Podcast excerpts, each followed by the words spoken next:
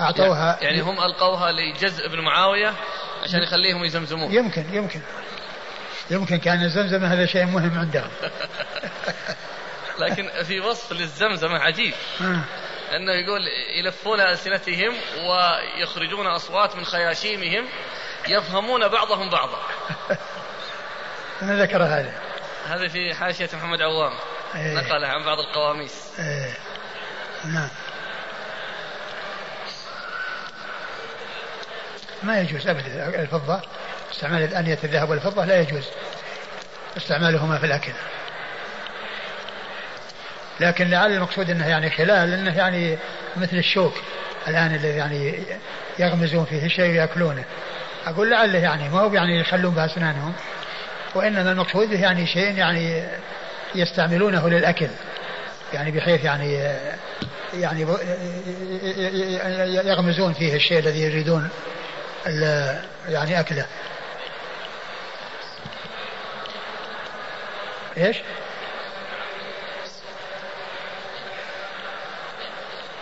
عودين عودين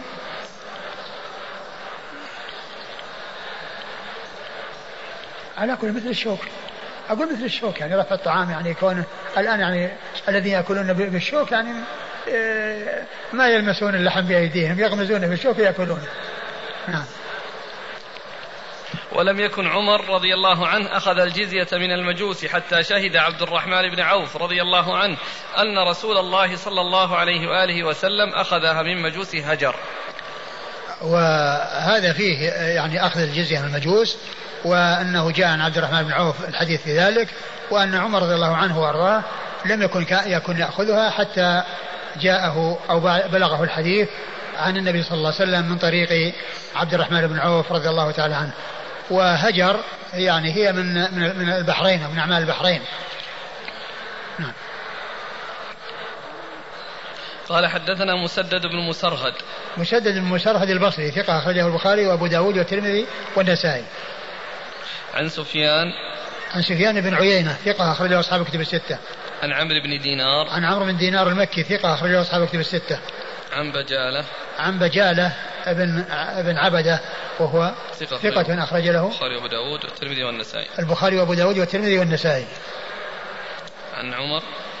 عن عمر رضي الله عنه آآ آآ عن عن عبد الرحمن بن عوف كتاب عمر. أو عن نعم عن كتاب عمر، لكن يعني في كتاب عمر وفي هذا فيه الأخذ بالكتابة، وفيه أيضا عن عمر أنه أخذ بما جاء عن عبد الرحمن بن عوف في أخذ الجزية من المجوس. وعمر رضي الله عنه أمير المؤمنين ورابع الخلفاء وثاني الخلفاء الراشدين الهادي المهديين، صاحب المناقب الجمة والفضائل الكثيرة، رضي الله عنه وأرضاه. وحديثه أخرجه أصحاب الكتب الستة عن عبد الرحمن بن عوف رضي الله تعالى عنه صاحب رسول الله صلى الله عليه وسلم وأحد العشر المبشرين بالجنة، وحديثه أخرجه أصحاب الكتب الستة.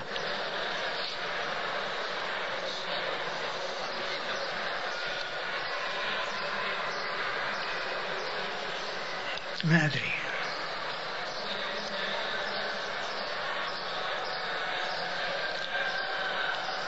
قال حدثنا محمد بن مسكين اليمامي قال حدثنا يحيى بن حسان قال حدثنا هشيم قال أخبرنا داود بن أبي هند عن قشير بن عمرو عن بجاله بن عبدة عن ابن عباس رضي الله عنهما أنه قال جاء رجل من الأسبذيين من أهل البحرين وهم مجوس أهل هجر إلى رسول الله صلى الله عليه وآله وسلم فمكث عنده ثم خرج، فسألته ما قضى الله ورسوله فيكم؟ قال شر. قلت مه؟ قال الإسلام أو القتل. قال وقال عبد الرحمن بن عوف رضي الله عنه قبل منهم الجزية. قال ابن عباس رضي الله عنهما فأخذ الناس بقول عبد الرحمن بن عوف وتركوا ما سمعت أنا من الأسبذي. ثم أورد أبو داود حديث ابن عباس رضي الله تعالى عنه أنه أنه جاء رجل من الأسبذيين وهم يعني من يعني من مجوس هجر ومجوس البحرين إلى رسول الله صلى الله عليه وسلم فقال فقال فقال يعني فمكث عنده فمكث عنده وقلت ماذا؟ ثم خرج فسألته ما قضى الله ورسوله فيكم؟ ثم خرج أي الأسبذي هذا المجوسي فقال ما قضى الله ورسوله فيكم؟ قال شر، إما إما الإسلام وإما القتل، يعني معناه ما في جزية، يعني ما في إلا الإسلام أو القتل. وقال قال وقال عبد الرحمن بن عوف قبل منهم الجزية. قال وقال عبد الرحمن بن عوف قبل منهم الجزية، يعني روى عن النبي صلى الله عليه وسلم أنه قبل منهم الجزية. قال فأخذ الناس بما جاء عن عمر عن عبد الرحمن وتركوا ما سمعته من الأسبذي.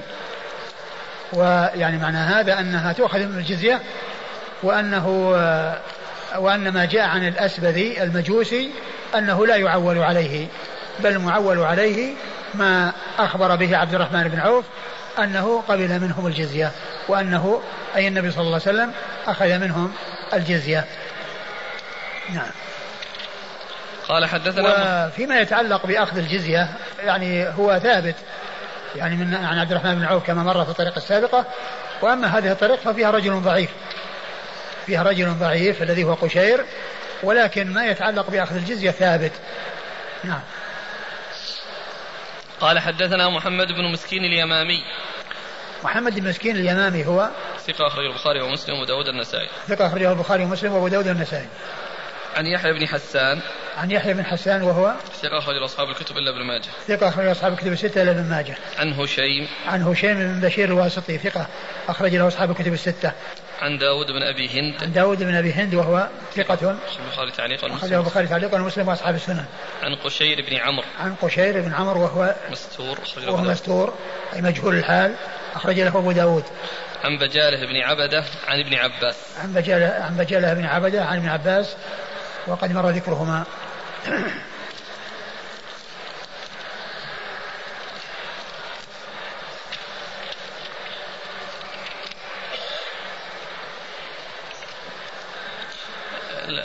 الخلاصة يعني أن الجزية تؤخذ يعني من الجميع سواء عندهم كتاب أو ليس عندهم كتاب. هو الذي يظهر حديث بريدة بن حصيب الذي أشرت إليه في صحيح مسلم عام. لفظه ها؟ لفظه اللي كان كان إذا أمر أميرا على جيش أوصاه بتقوى الله ومن معه من المسلمين خيرا وقال اغزوا بسم الله، قال وإذا لقيت عدوك من المشركين فأدعوهم إلى الإسلام ويعني فإن أبوا فخذ منه الجزية وإلا فاستعن بالله وقاتلهم. ولا يفرق بين العربي والعجمي كذلك، ما يفرق. وقد مر بنا هذا قصة أكيدر دومة الجندل. نعم. الحديث الأول يعني تمهيد. إن أهل فارس لما مات نبيهم كتب لهم إبليس المجوسية، يعني هو طبعا ليس فيه يعني ذكر أخذ الجزية، وإنما فيه ذكر يعني تحولهم من الدين الذي كانوا عليه إلى المجوسية.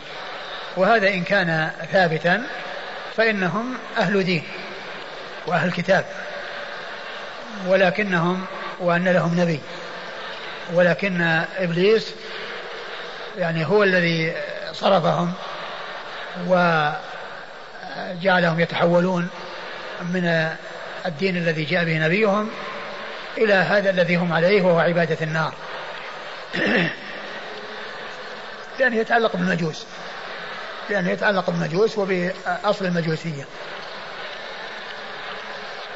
ما رأيكم بقول الخطابي وفي امتناع عمر من أخذ الجزية من المجوس حتى شهد عبد الرحمن بن عوف أن رسول الله صلى الله عليه وسلم أخذها من مجوس هجر دليل على أن رأي الصحابة أنه لا تقبل الجزية من كل مشرك كما ذهب إليه الأوزاعي، وإنما تقبل من أهل الكتاب؟ لعل هذا كان في أول أمر، لعل هذا كان في أول أمر قبل أن يعرفوا أو قبل أن يعني يعني تأتي الأحاديث الدالة على ذلك.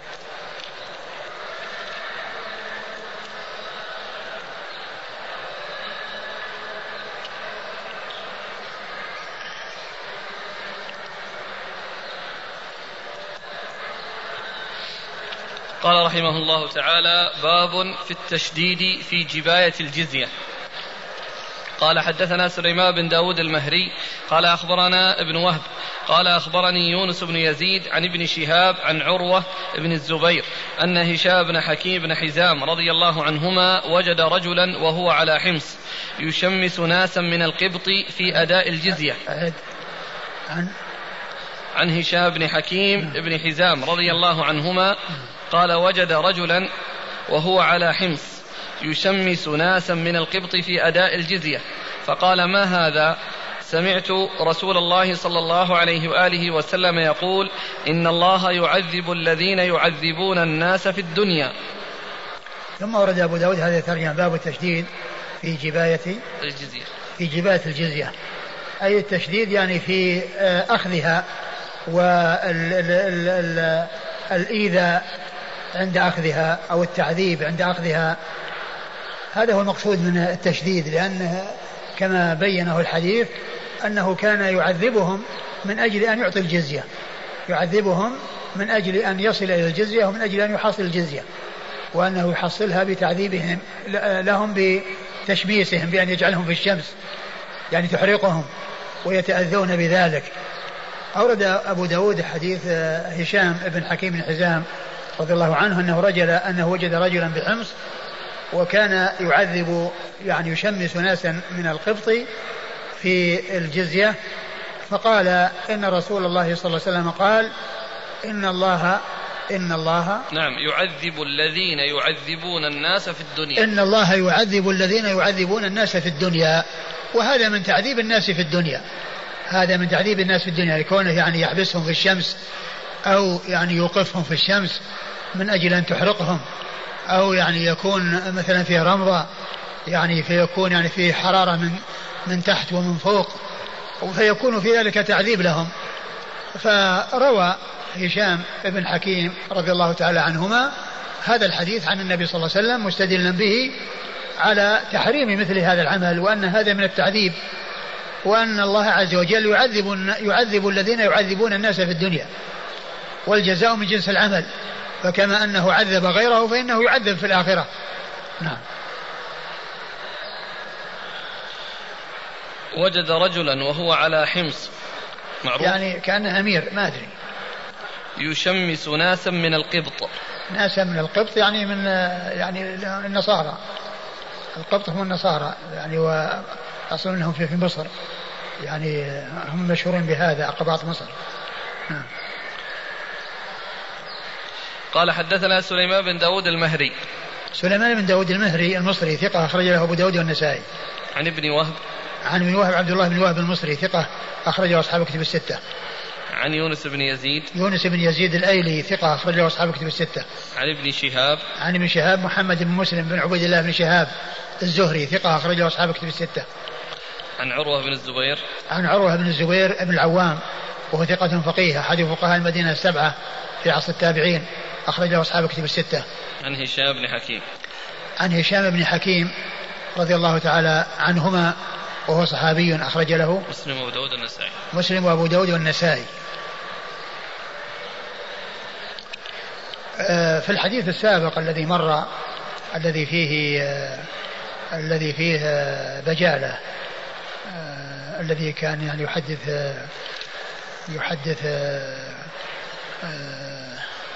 الأول ولا الثاني؟ لا اللي قبل اللي كان فيه سمعه يحدث عن عمرو بن دينار سمع بجالة يحدث عن يحدث عمرو بن أوس وأبا الشعثاء. نعم يحدث عمرو بن أوس وأبا الشعثاء يعني هو ما كان يحدثه ولكنه يحدثهم وهذا يدل على أن الإنسان إذا سمع الحديث وإن كان المحدث غيره فإن له أن يتحمل وأنه يبلغ ولهذا قال سمعته يحدثهم. ومعنى هذا أن أن الشخص إذا سمع الحديث وإن كان محدث غيره فإن ذلك من طرق التحمل يتحمل منه ولا يشترط أن يكون ال ال ال المحدث هو بل إذا كان محدث غيره هو يسمع فهو يخبر بالذي قد حصل سمعت فلان يحدث فلان وفلان. فالآن ال ال ال الذي يخبر هو ليس المحدث المحدث عمرو بن أوس وأبا الشعثاء والمحدث بجاله بن عبده فهذا يدل على أن مثل ذلك يصح التحمل التحمل فيه, وأنه لا يلزم أن يكون التحمل بما إذا كان هو المحدث أو المقصود بالتحديث. وقد سبق أن مر بنا في سنن النسائي أن النسائي كان يعني يروي عن الحارث المسكين, والحارث المسكين كما سبق أن عرفنا كان بينه وبينه وحشة, ولم يأذن له أن يحضر في مجلسه وأن يأخذ عنه, فكان يجلس من وراء الستار ويسمع الحديث ثم يحدث, ولكنه يعبر, قرئ عن الحارث المسكين وأنا أسمع, قرئ عن الحارث المسكين وأنا أسمع.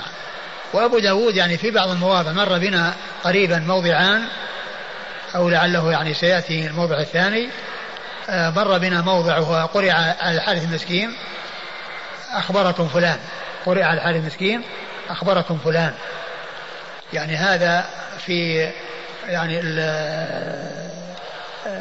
كما قلت عمل النسائي مع الحارث المسكين, وهو لم يرده بالتحديث ولم يعني يرد أن يحدثه, ومنعه أن يحضر يعني مجلسه, فكان يجلس من وراء الستار ويسمع ويروي بهذه الطريقة, فيقول قرئ على الحارث المسكين وأنا أسمع. نعم.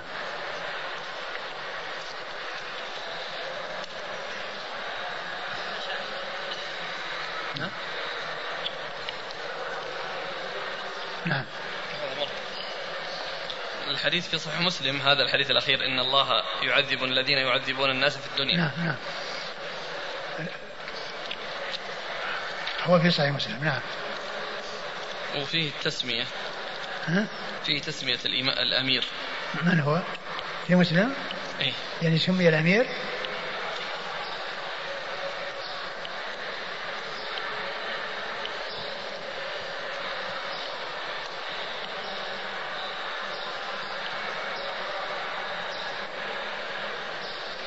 هذا ما نسب إلى مسلم, لكن ذكر أنه في تهذيب التهذيب أنه دخل على حمص والوالي عليها عياض بن غنم. عياض بن غنم هذا صحابي. إيه؟ يعني صحابي. وفي صحابي. رواية مسلم أن الوالي عمير بن سعد الأنصاري. عمير بن سعد. إيه؟ الأنصاري. نعم. م. عمير بن سعد في التقريب له ترجمة.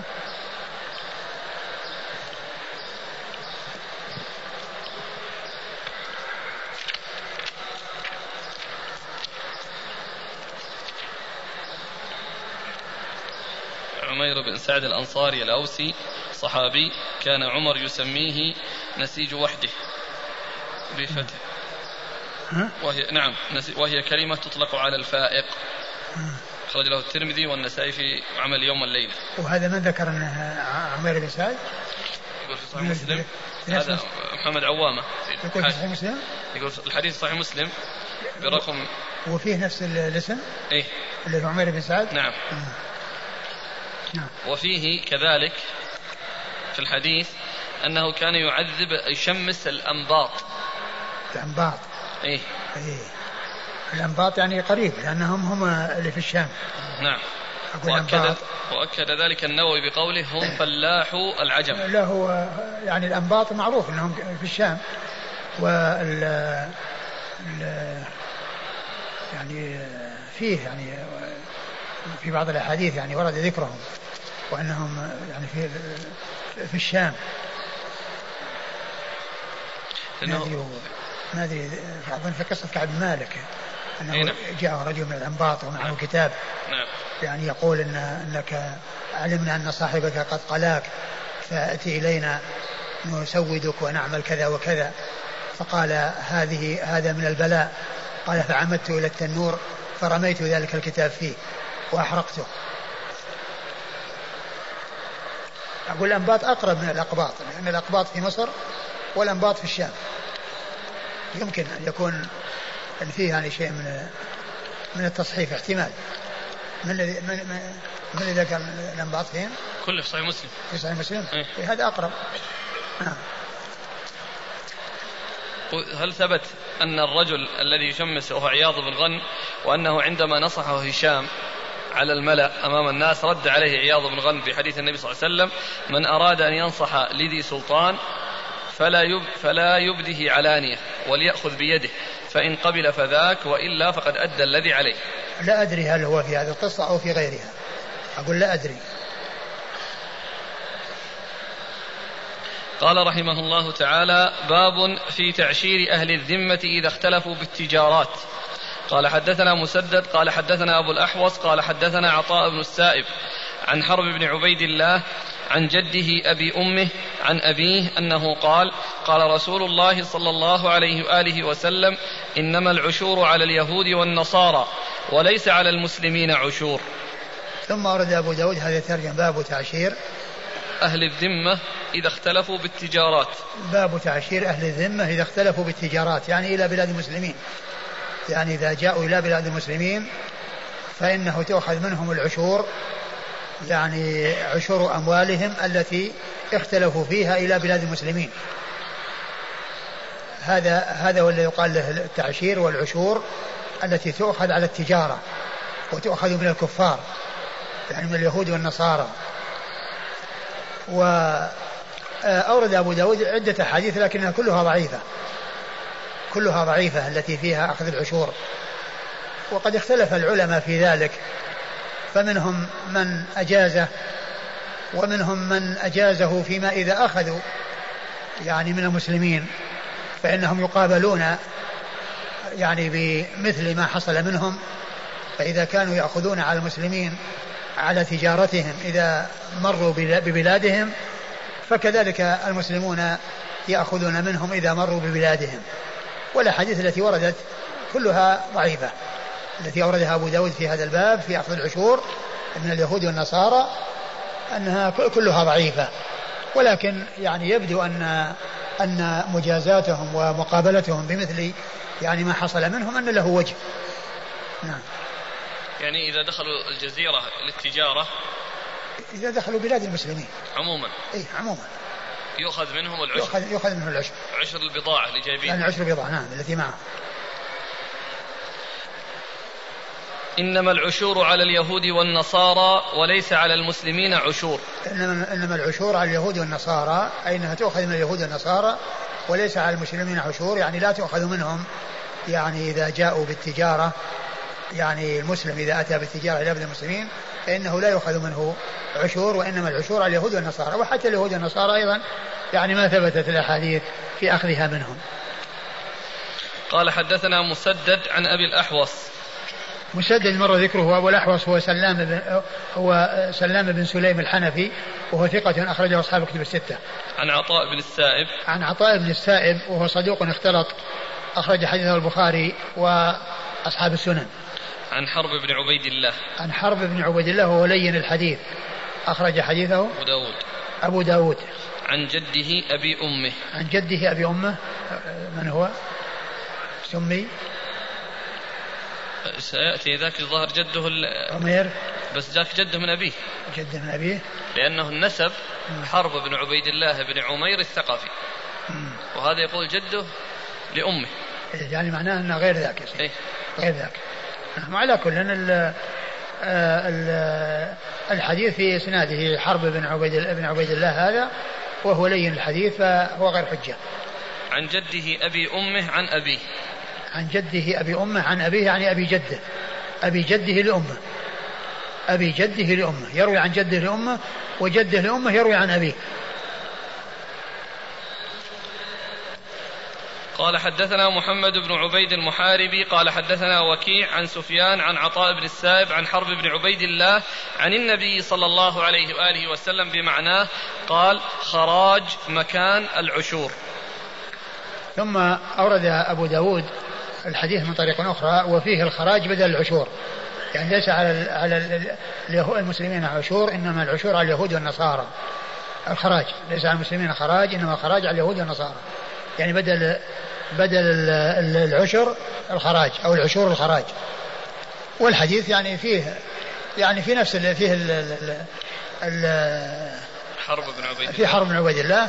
نعم. وعطاء بن السائب يعني فيه مختلط، وروى عنه سفيان، وسفيان من روى عنه قبل الاختلاط، فلو كان الآفة من من من عطاء بن السائب يعني زالت برواية سفيان عنه لأنه سمع منه قبل الاختلاط, لكن الآفة هي من غيره.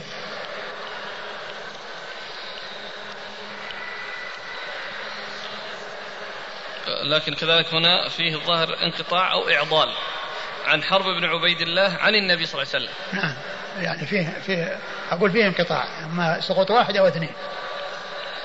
قال حدثنا محمد بن عبيد المحاربي. محمد بن عبيد المحاربي صدوق أخرج له أبو داود والترمذي والنسائي. أبو داود والترمذي والنسائي. عن وكيع. عن وكيع بن الجراح الرؤاسي الكوفي ثقة أخرج له أصحاب الكتب الستة. عن سفيان.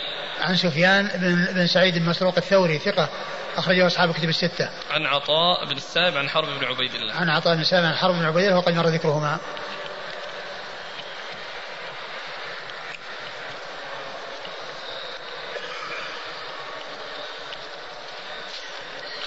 قال حدثنا محمد بن بشار قال حدثنا عبد الرحمن قال حدثنا سفيان عن عطاء عن رجل من بكر بن وائل عن خاله قال قلت يا رسول الله أعشر قومي, قال إنما العشور على اليهود والنصارى. ثم ورد الحديث من طريق أخرى وفيه أن رجلا قال أعشر قومي يا رسول الله قال إنما العشور على اليهود والنصارى, وهو مثل, مثل ما تقدم. نعم. قال حدثنا محمد بن بشار. محمد بن بشار الملقب بن دار البصري ثقة أخرج له أصحاب الكتب الستة. عن عبد الرحمن. عبد الرحمن بن مهدي البصري ثقة أخرج له أصحاب الكتب الستة. عن سفيان عن عطاء عن رجل من بكر بن وائل عن خاله. عن سفيان عن عطاء وقد مر ذكرهما عن رجل من بكر بن خالد عن خاله بكر بن وائل عن خاله, ويعني فيه إبهام.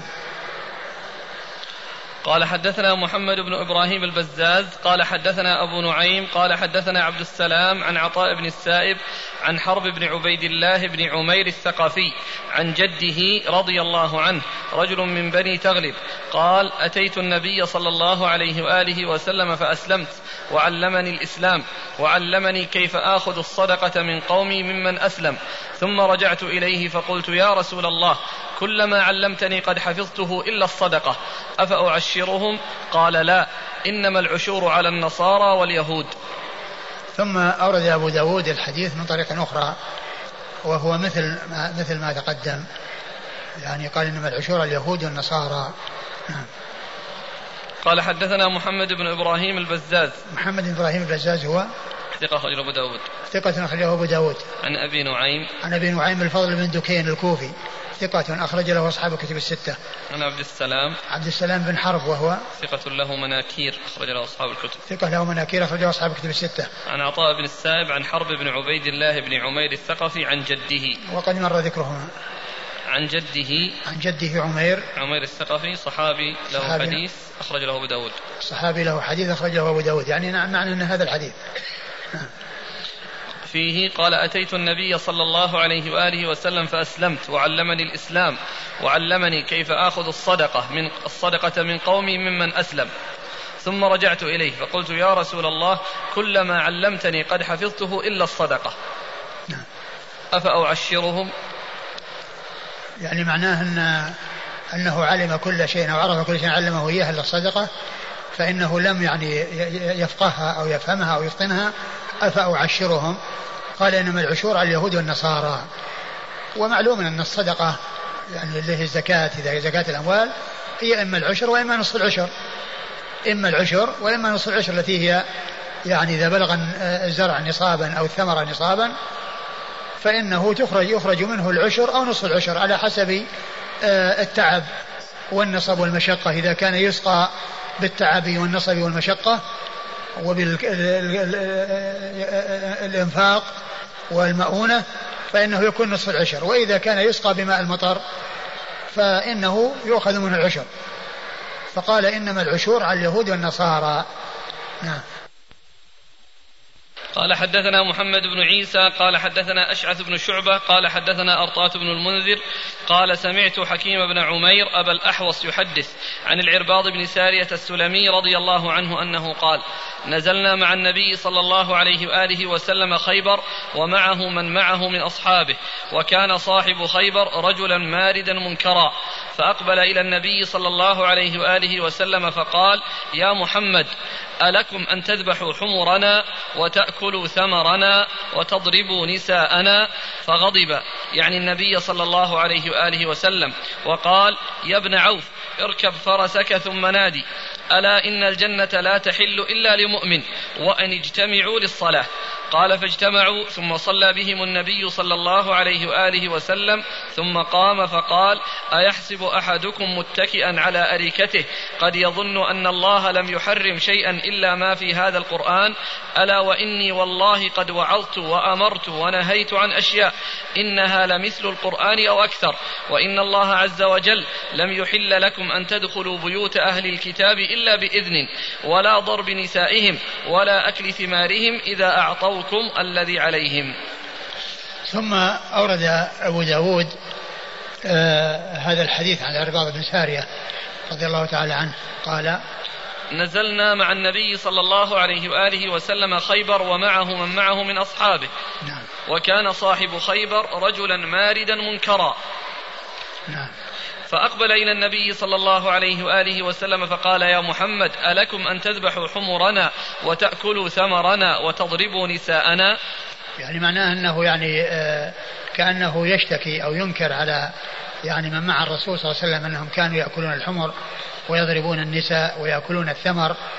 الرسول صلى الله عليه وسلم جمعهم وقال وعظهم وقال إن, إن الرجل يكون متكئا على أريكته يقول يعني ليس هناك إلا القرآن وأن ما جاء به مثل القرآن أو أكثر، ويعني معنى ذلك أن السنة مثل القرآن وأنه قد يعني حرم أن يعني يؤذى أهل الكتاب وأن لا يدخلوا بيوتهم إلا بإذنهم وأن لا يعني يأخذوا إلا الشيء الواجب عليهم وأنه لا يجوز الظلم، وكل هذا جاء في السنة، والسنة هي مثل القرآن وهي شقيقة القرآن ويعمل بها كما يعمل بالقرآن، بل إن السنة داخلة في قول الله عز وجل وما آتاكم الرسول فخذوه وما نهاكم عنه فانتهوا، فكل ما جاء به النبي صلى الله عليه وسلم من السنة فهو مأمور به في القرآن يقول الله عز وجل وما آتاكم الرسول فخذوه وما نهاكم عنه فانتهوا. ثم أيضا لا آه لا يقتصر على القرآن دون السنة، والناس لا يتعبدون أو لا لم توضح وتبين الأمور التي يتعبدون بها إلا بالسنة، لأن الله عز وجل أجمل الزكاة وأمر بإعطاء الزكاة، لكن تفاصيلها ومقاديرها ومقدار النصاب وشروط أخذ الزكاة ومقدارها إنما جاء بيان ذلك بالسنة. وكذلك الصلوات يعني أوقاتها ومقا... وأعداد ركعاتها وما إلى ذلك، كل ذلك إنما كان في السنة، فالذي لا يأخذ إلا بالقرآن هو كافر بالكتاب والسنة، ولا يستغنى عن, عن السنة ويكتفى بالقرآن عن السنة، بل الواجب هو الأخذ بهما جميعا والعمل بما جاء في كتاب الله عز وجل وسنة رسوله صلى الله عليه وسلم. نعم. والحديث ضعيف في إسناده رجل يعني آه يعني فيه ضعف. قال حدثنا محمد بن عيسى محمد بن عيسى الطباع ثقة أخرج له البخاري تعليقا وأبو داود والترمذي في الشمال والنسائي وابن ماجه. عن أشعث بن شعبة عن أشعث بن شعبة هو مقبول أخرج له أبو داود أبو داود عن أرطاه بن المنذر عن أرطاه بن المنذر وهو ثقة أخرجه البخاري في الأدب المفرد وأبو داود والنسائي وابن ماجه ثقة أخرجه البخاري في الأدب المفرد وأبو داود والنسائي وابن ماجه. عن حكيم بن عمير عن حكيم بن عمير وهو صدوق يهم أخرجه أبو داود بن ماجه صدوق يهم أخرجه أبو داود بن ماجه. عن العرباض بن عن العرباض بن سارية رضي الله عنه صاحب رسول الله صلى الله عليه وسلم وحديثه أخرجه أصحاب السنن الأربعة. قال حدثنا مسدد وسعيد بن منصور قال حدثنا أبو عوانة عن منصور عن هلال عن رجل من ثقيف عن رجل من جهينة قال قال رسول الله صلى الله عليه وآله وسلم لعلكم تقاتلون قوما فتظهرون عليهم فيتقونكم بأموالهم دون أنفسهم وأبنائهم. قال سعيد في حديثه في حديث فيصالحونكم على صلح ثم اتفقا فلا تصيبوا منهم شيئا فوق ذلك فإنه لا يصلح لكم. ثم ورد أبو داود حديث رجل مجهول من الصحابة من جهينة رجل نعم نعم رجل من جهينة. ومعلوم أن الجهالة في الصحابة لا تؤثر والمجهول فيهم في حكم معلوم. أن النبي صلى الله عليه وسلم قال إنكم لعلكم تقاتلون لعلكم تغزون أو تقاتلون تقاتلون قوما فتظهرون عليهم لعلكم تقاتلون قوما فتظهرون عليهم يعني تغلبونهم, يعني الظهور عليهم يعني غلبتهم والتفوق عليهم. فإذا الذين آمنوا على عدوهم فأصبحوا ظاهرين يعني غالبين لهم. نعم. فيتقونكم بأموالهم دون أنفسهم وأبنائهم فيتقونكم بأموالهم دون أنفسهم وأبنائهم يعني, لي يعني يدفعوا لكم المال ليسلموا على أنفسهم وأموالهم, يعني لا يحصل لهم يعني آه يعني آه يعني إيذاء أو ما إلى ذلك. قال سعيد في حديث فيصالحونكم على صلح فيصالحونكم على صلح ثم اتفقا يصالحونكم على صلح يعني يعطونكم شيء تتفقون معهم على على أخذه. نعم. فلا تصيبوا منهم شيئا فوق ذلك فإنه لا يصلح لكم فلا تصيبوا منهم شيئا فوق ذلك فإنه لا يصلح لكم أي الذي اتفقتم معهم عليه يعني من الخراج. والحديث يعني أيضا فيه رجل مجهول يعني ليس هو الصحابي ولكن الرجل الذي الذي دون الصحابي رجل من ثقيف رجل من ثقيف. نعم. قال حدثنا مسدد وسعيد بن منصور سعيد بن منصور ثقة أخرجه أصحاب كتب الستة عن أبي عوانة عن أبي عوانة الوضاح بن عبد الله اليشكري وهو ثقة أخرج له أصحاب كتب الستة عن منصور عن منصور بن المعتمر وهو ثقة أخرج له أصحاب كتب الستة عن هلال عن هلال بن يساف وهو ثقة أخرج له البخاري تعليقا ومسلم وأصحاب السنن ثقة أخرج له البخاري تعليقا ومسلم وأصحاب السنن عن رجل من ثقيف عن رجل من جهينة. نعم. قال حدثنا سليمان بن داود المهري قال أخبرنا ابن وهب قال حدثني أبو صخر المديني أن صفوان بن سليم أخبره عن عدة من أبناء أصحاب رسول الله صلى الله عليه وآله وسلم عن آبائهم دنية عن رسول الله صلى الله عليه وآله وسلم أنه قال ألا من ظلم معاهدا أو انتقصه أو كلفه فوق طاقته أو أخذ منه شيئا بغير طيب نفس فأنا حجيجه يوم القيامة. ثم أورد أبو داود حديث عن جماعة من أصحاب حديث جماعة من أصحاب الرسول صلى الله عليه وسلم أنه قال عليه الصلاة والسلام من من من ظلم معاهدا أو ظلم معاهدا أو انتقصه أو انتقصه يعني انتقص حقه أو يعني آه يعني تنقصه أو عابه يعني بشيء يعني يسيء إليه ويلحقه بذلك أذى. أيوة. أو كلفه فوق طاقته أو كلفه فوق طاقته يعني كلفه ما لا يطيق يعني كلفه من العمل ما لا يطيق أو أخذ منه شيئا بغير طيب نفس أو أخذ منه شيئا بغير طيب نفس يعني من غير يعني إكراه ونفسه غير طيبة بالشيء الذي أخذ منه كنت حجيجه يوم القيامة يعني خصمه يوم القيامة يعني كنت خصمه يوم القيامة. نعم. قال حدثنا سليمان بن داود المهري عن ابن وهب عن أبي صخر المديني أبي صخر المديني هو حميد بن زياد صدوق يهم أخرج له البخاري حميد بن زياد صدوق يهم أخرج له البخاري في الأدب المفرد ومسلم وأبو داود والترمذي والنسائي في مسند علي وابن ماجه البخاري في الأدب المفرد ومسلم وأبو داود والنسائي في مسند علي وابن ماجه وابن ماجه عن صفوان بن سليم عن صفوان بن سليم ثقة أخرجه أصحاب كتب الستة عن عدة من أبناء أصحاب رسول الله عن عدة من أصحاب من أصحاب من أبناء أصحاب رسول الله صلى الله عليه وسلم. ويحتمل هؤلاء أن يكونوا صحابة وأن يكونوا تابعين وآباؤهم تابعون أو تابعيون. والحديث يعني صححه الألباني ولا أدري هل يعني تبين له أحد من هؤلاء الأبناء ومعناه صحيح يعني جاء يعني أحاديث تدل عليه يعني في منع الظلم وتكليف يعني من يكون تحت ولاية الإنسان ما لا يطيق يعني كل ذلك ثابت عن رسول الله صلى الله عليه وسلم. وادخاله تحت الباب يعني كأنه من جهة الترجمة هي إيش؟ تعشير أهل الذمة إذا اختلفوا بالتجارة. تعشير أهل الذمة يعني معناه أنها يعني كأنه والله أعلم أنه إذا أخذ منه شيء يعني من العشور أو غيرها وهو يعني لا يستحق ذلك فإنه أول من أخذ منه ذلك عرضة لهذا الوعيد. فعلى ذلك أحاديث الباب مع ما فيها من ضعف ممكن تتقوى تصل الحسن لغيره؟ والله يبدو أنها ما تتقوى لأنها كلها ضعفها شديد، لأنها فيه مجاهيل وفيه يعني رجل لين الحديث وأكثرها يدور عليه.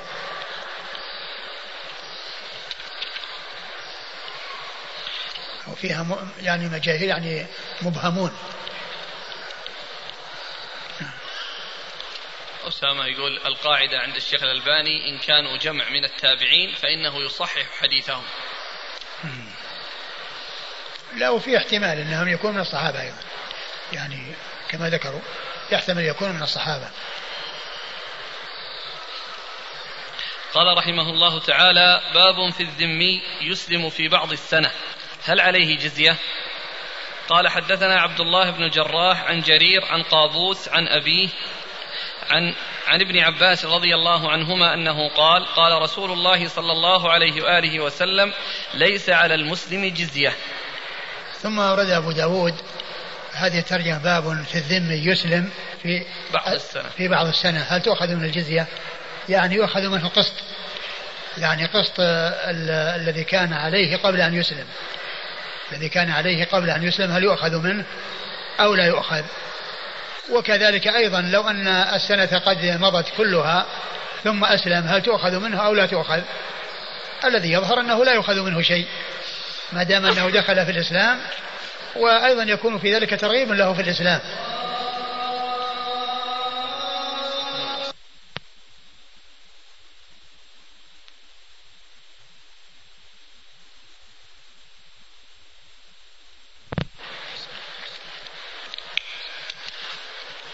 وش الحديث؟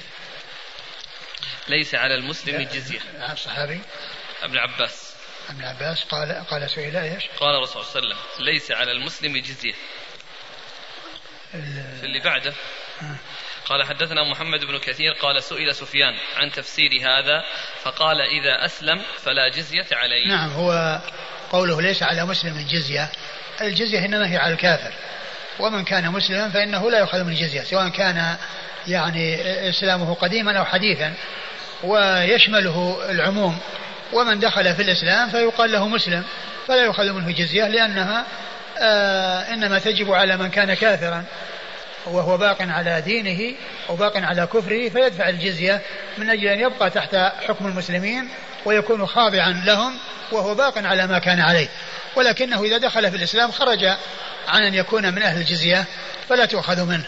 ومن أهل العلم من قال أنها تؤخذ منه يعني بقسطها أو بكمالها إذا كانت انتهت المدة أو كملت السنة، ولكن الأظهر والله أعلم أنها لا تؤخذ، ويكون في ذلك ترغيب يعني له في الإسلام. والحديث هو غير صحيح لأن في إسناده قابوس ابن أبي ظبيان وهو لين الحديث. نعم. قال: حدثنا عبد الله بن الجراح. عبد, الج... عبد الله بن الجراح هو صدوق يخطئ، أخرجه أبو داود والنسائي في مسند مالك وابن ماجه. صدوق يخطئ، أخرجه أبو داود والنسائي في مسند مالك وابن ماجه. عن جرير. عن جرير بن عبد الحميد الضبي الكوفي ثقة، أخرجه أصحاب كتب الستة. عن قابوس. عن قابوس بن أبي ظبيان وهو لين الحديث، أخرج حديثه البخاري في الأدب المفرد وأبو داود والترمذي وابن ماجه. البخاري في الأدب المفرد وأبو داود والترمذي وابن ماجه. عن أبيه. عن أبيه وهو ثقة، أخرج له أصحاب الكتب. أصحاب الكتب الستة. عن ابن عباس. عن ابن عباس وقد مر ذكره. قال: حدثنا محمد بن كثير. محمد بن كثير العبدي ثقة، أخرجه أصحاب كتب الستة. عن سفي قال: سئل سفيان. قال: سئل سفيان وهو الثوري، سفيان بن سعيد الثوري ثقة، أخرجه أصحاب كتب الستة. عن بس سئل عن تفسير هذا فقال: إذا أسلم فلا جزية عليه. فقال: إذا أسلم فلا جزية عليه، يعني عما مضى، وسواء كان ذلك عن بعض السنة أو عن كمال السنة. باب في الإمام يقبل هدايا المشركين. والله تعالى أعلم، وصلى الله وسلم وبارك على عبده ورسوله نبينا محمد وعلى آله وأصحابه أجمعين. جزاكم الله خيرا، بارك الله فيكم ونفعنا الله بما قلتم.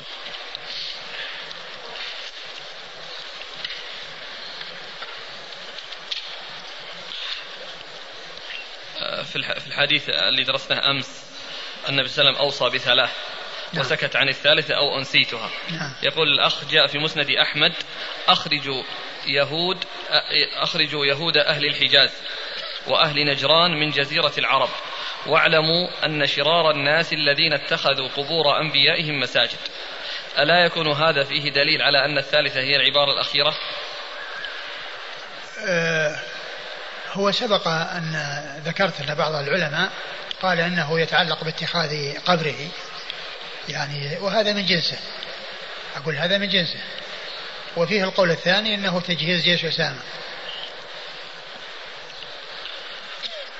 في مسجد حينا يقوم بعض الشباب بحث المصلين بالمسجد في بداية أول جمعة من كل شهر عربي للجلوس في المسجد بعد صلاة الفجر لذكر الله وقراءة القرآن وأذكار الصباح حتى تطلع الشمس، ثم صلاة ركعتي الضحى لتحصيل أجر من جلس في مصلاه يذكر الله حتى تطلع الشمس. الحديث فما رأيكم؟ تخصيص ذلك بيوم معين ويعني دعوة الناس إلى أن يقوموا بهذا، هذا لا أصل له ولا وجه له، ولكنهم يحثون على ذلك في جميع الأوقات وفي جميع الأيام، لا يخصص يعني يعني جمعة أو يوم معين، يعني هذا ليس له أصل. يقول كيف يصنع لهم جزء بن معاوية يصنع للمجوس لهم طعاما يأكلونه والنبي صلى الله عليه وسلم يقول لا يأكل طعامك إلا تقي؟ ما أدري يعني، أقول ما أدري يعني وجه يعني ذلك أو إيش المناسبة التي فعل فيها جزء ذلك، لا أدري.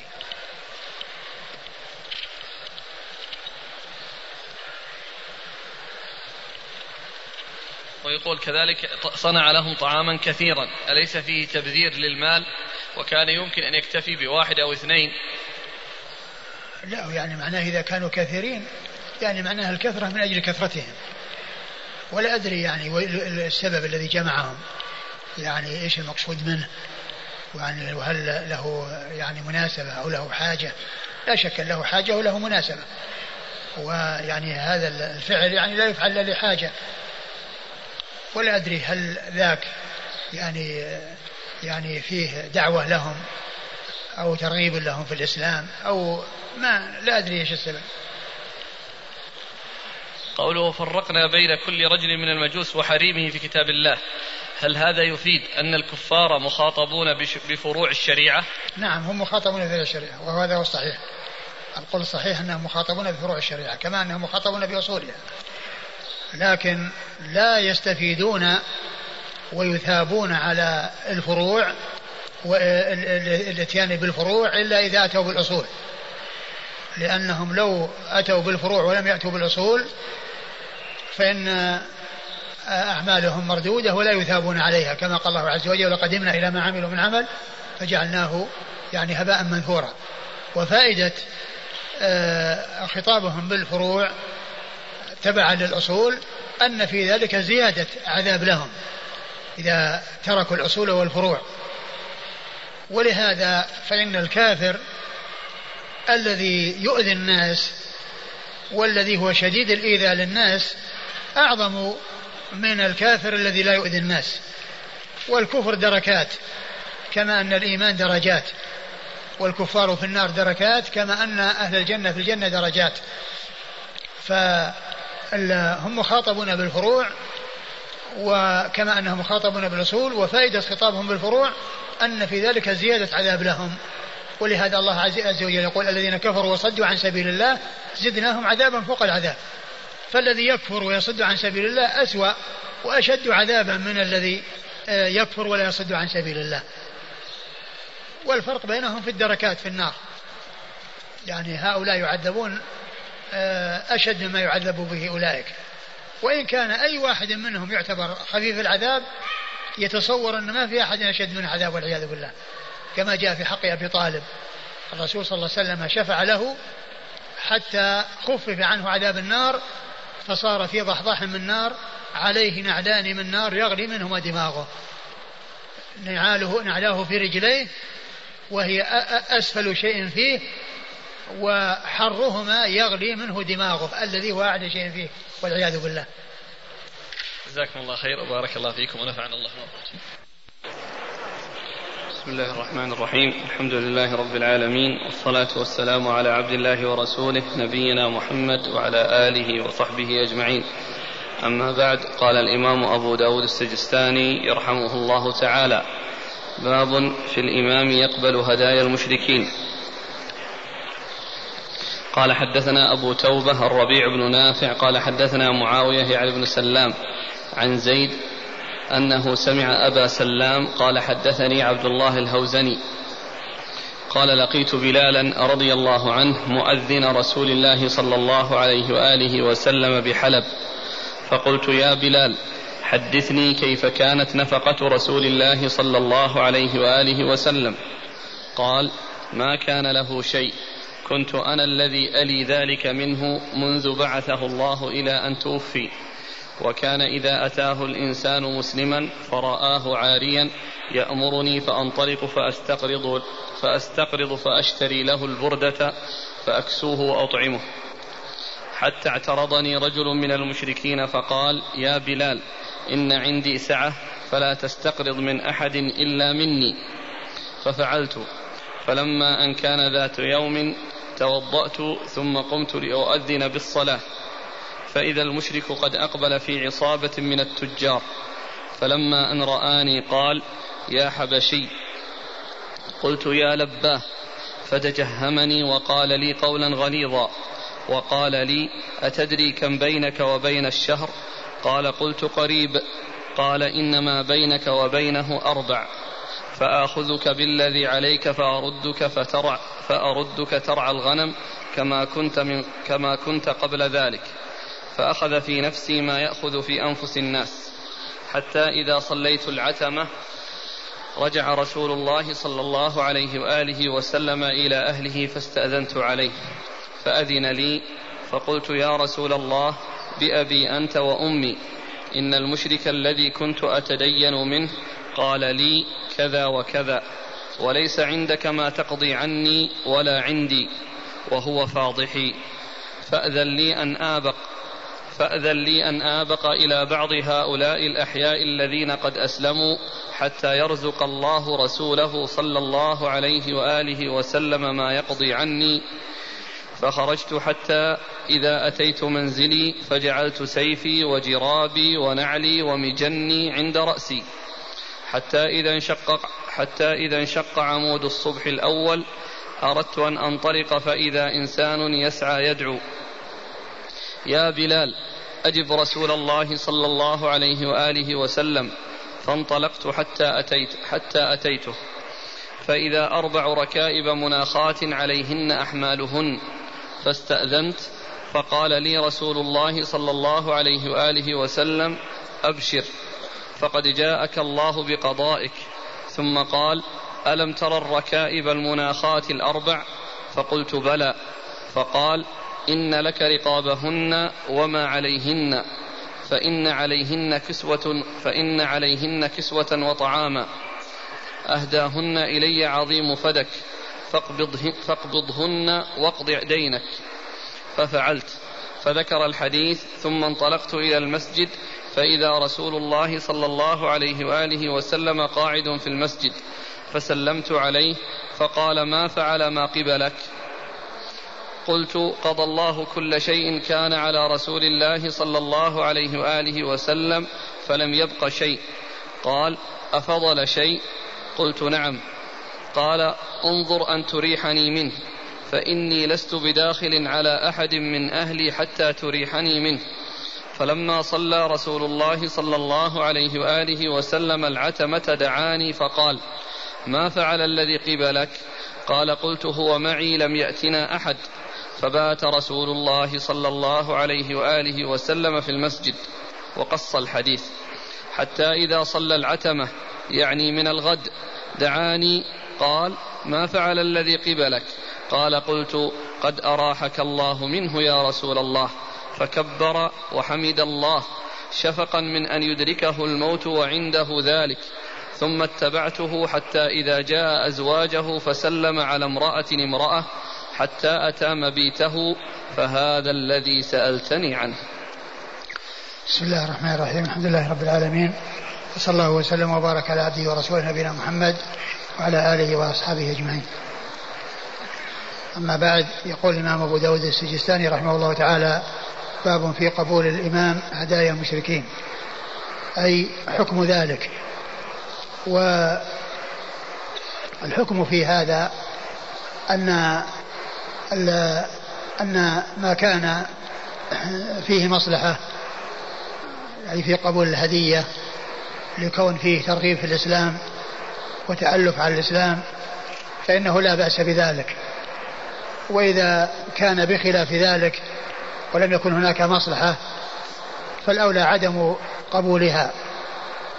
وقد أورد أبو داود حديث بلال مؤذن رسول الله صلى الله عليه وسلم الذي سأله عبد الله الهوزني عبد الله عبد الله الهوزني عبد الله الهوزني وكان بحلب في الشام عن نفقة رسول الله صلى الله عليه وسلم، فأخبر بأنه هو الذي كان يتولاها منذ بعثه الله عز وجل إلى أن توفاه الله، منذ بعث الله رسوله صلى الله عليه وسلم إلى أن توفاه الله. وذكر أنه لم يكن عنده شيء يعني مدخر، وقد عرفنا فيما مضى أنه كان يدخر لأهله يعني من من خيبر قوت السنة، ولكنه ينفد في وقت قريب لكرمه صلى الله عليه وسلم وجوده وإحسانه وكونه يبذل، فينتهي ذلك الذي جعله لأهله في وقت قريب صلوات الله وسلامه وبركاته عليه، لأنه كان أجود الناس كما جاء في حديث ابن عباس، كان رسول الله صلى الله عليه وسلم أجود الناس. و وأخبر بأنه إذا كان جاءه أحد من المسلمين وكان عاريا، يعني ليس عليه ثياب يكون عليه ثياب بالية، فإنه يأمره بأن يستدين ويشتري له لباسا ويطعمه. وكان رجل من المشركين قال لبلال: إن عندي سعة فلا تقترض إلا مني، فكان يقترض منه. وفي يوم من الأيام وقبل نهاية الشهر بأربعة أيام قال له: أتدري كم بينك وبين الشهر؟ فقال: قريب. فقال: أربعة أيام. ثم أن وكان لقيه على في وجه مكفهر، قال: تجهمني، يعني أنه وجهه يعني يظهر عليه الغضب وفيه السوء، وعنده يظهر عليه السوء والغضب. وقال له: إنك إذا جاء الوقت ولم تقضني فستعود على ما كنت عليه، آخذك بالذي عليك وترجع ترجع ترعى الغنم كما كنت من قبل ذلك. فجاء إلى رسول الله صلى الله عليه وسلم وأخبره هذا الخبر، وقال: إنك ليس عندك ما تقضي ما أقضي به وليس عندي، ولكن إن شئت أن تأذن لي أن أذهب إلى بعض الأحياء فأبقى عندهم حتى يأتي شيء يحصل به السداد. وعزم على هذا العمل وعلى هذه المهمة، فهيأ عند نومه نعليه وسيفه والجراب والأشياء التي سيذهب بها، وكان يريد أن يطلع الصباح ويظهر الفجر الأول الذي هو الكاذب، ثم يذهب في جنح الليل وفي الظلام حتى يخفي نفسه عن ذلك المشرك الذي تهدده بهذا التهدد بهذا التهديد. ثم إن أنه جاء رجل يدعو وينادي بلال، وأن الرسول صلى الله عليه وسلم يدعوه، فذهب إليه وإذا ركائب أربع، وهي أربع من الإبل المناخة وعليها أحمال، فقال له: جاء يعني الشيء الذي يكون به السداد أن هذه الركائب وأحمالها وفيها كسوة وطعام. وقال اقضي بها يعني ما علي من الدين. ثم إنه وقال إنه أهداه إليه عظيم فدك، وهذا هو محل الشاهد للترجمة، أنه أهداه إليه عظيم فدك، يعني وهذا هو محل الشاهد من قوله في قبول هدايا المشركين، في قبول الإمام هدايا المشركين. ثم بعد ذلك قضى ذلك الدين الذي عليه وبقي بقية، فسأله النبي صلى الله عليه وسلم عن ذلك وقال له أنفق هذا ووزعه ولا يبقى منه شيء، ولن أدخل على أهل بيتي حتى ينتهي توزيعه. ثم إنه بات في المسجد عليه الصلاة والسلام ولم يدخل على أهله، ومن الليلة الآتية دعاه وقال إنه قد وزع الشيء الذي بحوزته، فقال إنه يخشى أن يموت وعنده شيء من ذلك، أي من هذا الذي المال الذي بقي دون أن يصل إلى من يستحقه من المسلمين صلوات الله وسلامه وبركاته عليه. ثم بعد ذلك دخل إلى نسائه وطاف عليهن وسلم على كل واحدة حتى وصل التي عندها النوبة في المبيت عندها، وبات عندها صلوات الله وسلامه وبركاته عليه. وعند ذلك وعندما أكمل آآ آآ بلال رضي الله عنه القصة قال له أي لعبد الله الهوزني فهذا الذي سألتني عنه. والحاصل أن الحديث فيه دلالة على قبول الهدية من المشرك، وهي هدية من من أهل, من أهل الكتاب، ولهذا قال بعض أهل العلم أن هذا يدل على قبول الهدايا من أهل الكتاب، وأنه ليس فيه يعني شيء يدل على قبول هدايا غيرهم.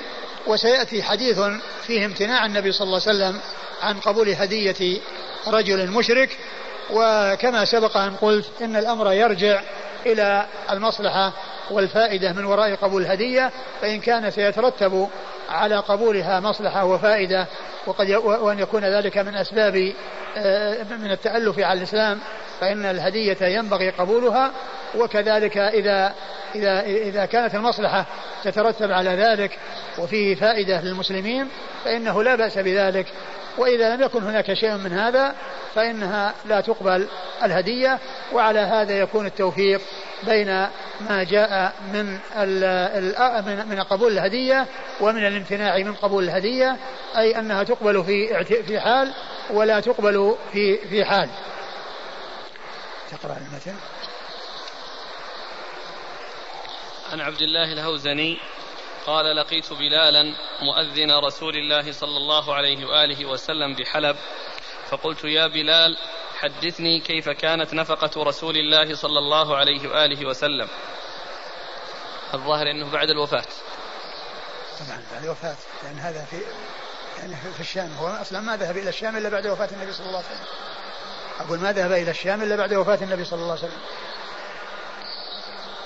فقلت يا بلال حدثني كيف كانت نفقة رسول الله، وقد قال منذ كذا حتى توفاه الله، يعني سيأتي الكلام كنت منذ بعثه الله حتى توفاه الله، وهو لم يذهب إلى الشام إلا بعد وفاة النبي صلى الله عليه وسلم. يذكر أنه رجع مرة فأذن فلما بلغ، نعم يذكر هذا، نعم.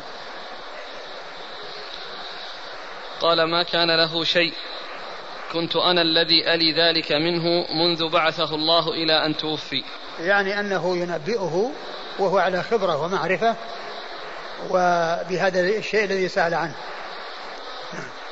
وكان إذا أتاه الإنسان مسلما فرآه عاريا يأمرني فأنطلق فأستقرض فأشتري له البردة فأكسوه وأطعمه. البردة البردة هي اللباس المكون من إزار ورداء، هذيك الحلة الحلة والبردة يعني لباس، نعم. حتى اعترضني رجل من المشركين فقال يا بلال إن عندي سعة فلا تستقرض من أحد إلا مني، ففعلت. وهذا يدل على جواز الاقتراض من الكافر والتعامل مع الكافر والاقتراض منه، وأن ذلك لا بأس به، نعم. فلما أن كان ذات يوم توضأت ثم قمت لأؤذن بالصلاة فإذا المشرك قد أقبل في عصابة من التجار. عصابة جماعة من التجار من جنسه. نعم.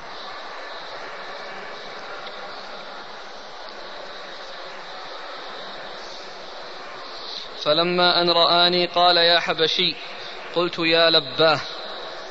يا لباه يعني كلمة يعني يجاب بها، مثل يا لبيك أو يا لباه، يعني جواب حسن يجيب به من سئل من نودي. فتجهمني وقال لي قولا غليظا. تجهم يعني كونه يعني ظهر في وجهه الاستياء ويعني الشدة والغلظة والقسوة والكراهية، يعني يظهر في وجهه يعني هذه الصفات وهذه الأحوال. نعم. وقال لي أتدري كم بينك وبين الشهر؟ قال قلت قريب. قال إنما بينك وبينه أربع، فآخذك بالذي عليك فأردك ترعى الغنم كما كنت قبل ذلك. يعني تهديد له، يعني مناه أنه يعني آه يعني أنه يعني يكون عبدا يعني يرعى الغنم كما كان قبل ذلك.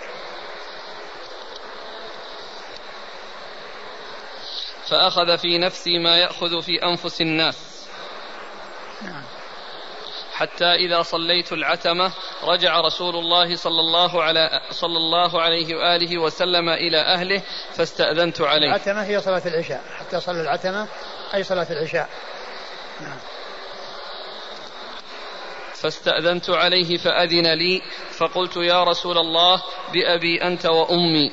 قوله بأبي أنت وأمي يعني أنت مفدي بأبي وأمي، وليس هذا قسم، وإنما هو وإنما هو افتداء، يعني أنت مفدي بأبي وأمي. نعم. إن المشرك الذي كنت أتدين منه قال لي كذا وكذا، وليس عندك ما تقضي عني ولا عندي، وهو فاضحي. نعم. فأذن لي أن آبق إلى بعض هؤلاء الأحياء الذين قد أسلموا حتى يرزق الله رسوله صلى الله عليه وآله وسلم ما يقضي عني. يعني يريد أن يختفي عن وجه هذا المشرك حتى يأتي يعني شيء يكون به السداد. نعم.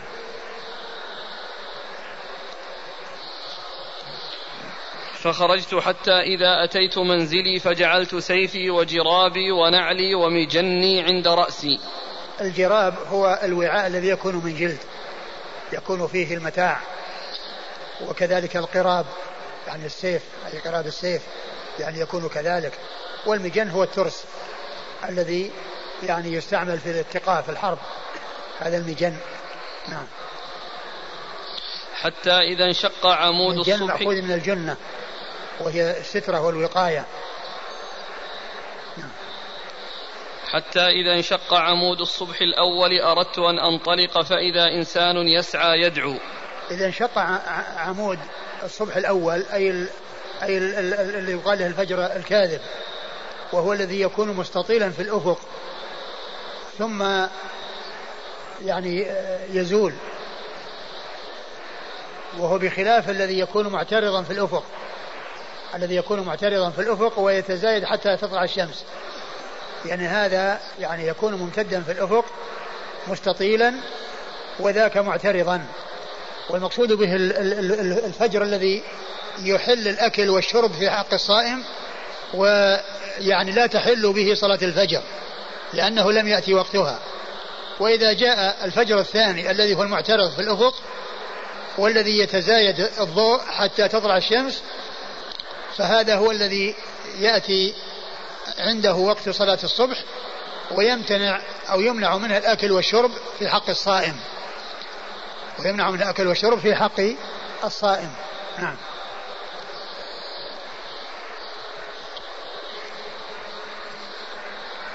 فإذا إنسان يسعى يدعو يا بلال وأجب رسول الله صلى الله عليه وآله وسلم. فانطلقت حتى أتيته فإذا أربع ركائب مناخات عليهن أحمالهن، فاستأذنت فقال لي رسول الله صلى الله عليه وآله وسلم أبشر فقد جاءك الله بقضائك. ثم قال ألم ترى الركائب المناخات؟ يعني جاءك الله بقضائك يعني الشيء الذي يقضى به الدين، يعني قضائك يعني ما تقضي به الدين الذي أنت خفت يعني من من من من تبعته فعزمت على ما عزمت عليه، أبشر جاءك الله بقضائك، يعني ما يكون به قضاء الدين.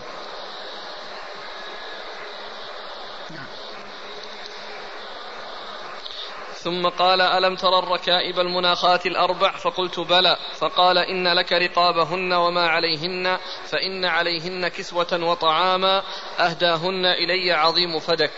وهذا هو محل الشاهد الترجمة، هدايا, هدايا المشركين، قبول الإمام هدايا المشركين، لأن يعني الرسول قبلها. نعم.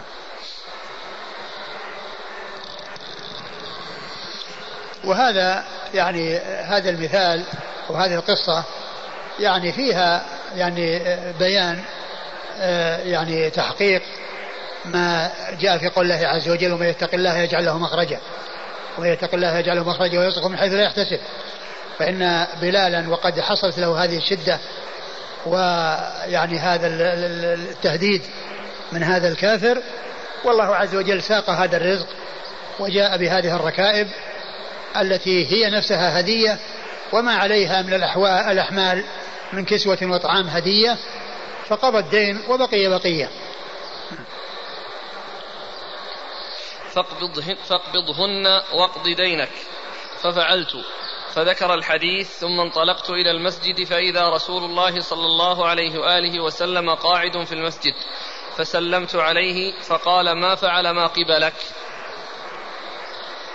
ما يعني ما عندك الشيء الذي قبلك، يعني عندك يعني المال الذي بحوزتك ما ما ما شأنه. نعم.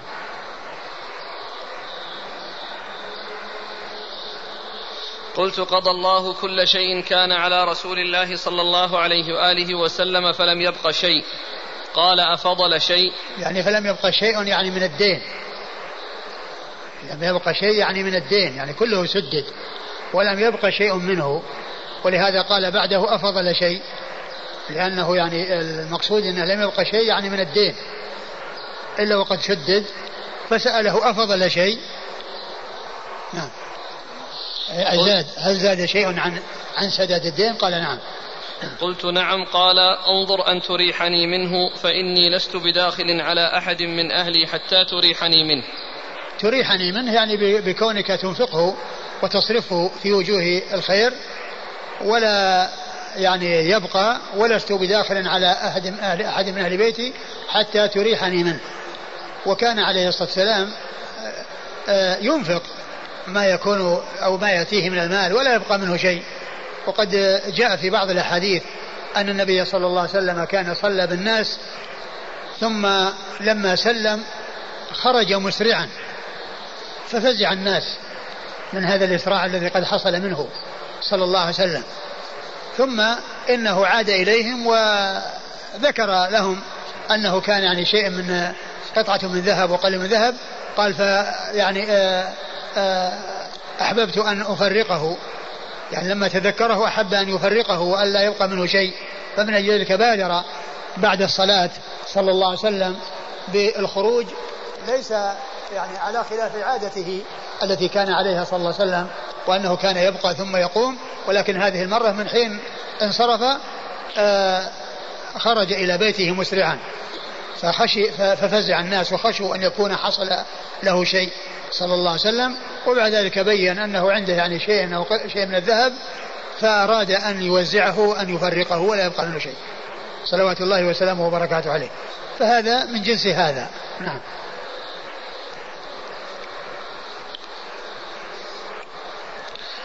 فلما صلى رسول الله صلى الله عليه وآله وسلم العتمة دعاني فقال: ما فعل الذي قبلك؟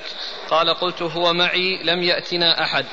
فبات رسول الله صلى الله عليه وآله وسلم في المسجد وقص الحديث حتى إذا صلى العتمة يعني من الغد دعاني قال: ما فعل الذي قبلك؟ قال: قلت: قد أراحك الله منه يا رسول الله. فكبر وحمد الله شفقا من أن يدركه الموت وعنده ذلك.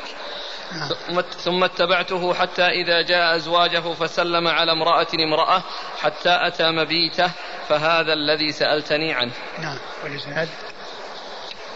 قال: حدثنا أبو توبة الربيع بن نافع. أبو توبة الربيع بن نافع هو ثقة أخرج له أصحاب الكتب الستة إلا الترمذي. نعم أصحاب الكتب الستة إلا الترمذي. عن معاوية بن سلام. عن معاوية بن سلام وهو صدوق ثقة أخرجه أصحاب. وهو ثقة أخرجه أصحاب الكتب الستة. عن زيد. عن زيد وهو أخوه زيد بن سلام وهو ثقة أخرجه البخاري في الأدب المفرد ومسلم وأصحاب السنن. ثقة أخرجه البخاري في الأدب المفرد ومسلم وأصحاب السنن.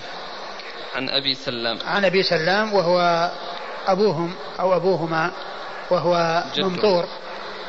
عن زيد بن سلام لا عن أبي سلام نعم عن أبي سلام ممطور يعني ليس يعني يعني جده جده نعم أبو سلام زيد بن سلام آه ابن أبي سلام وأبو سلام هذا جدهما وهو ممطور ثقة الحبشي وهو ثقة أخرجه البخاري في الأدب المفرد ومسلم وأصحاب السنن. ثقة أخرجه البخاري في الأدب المفرد ومسلم وأصحاب السنن.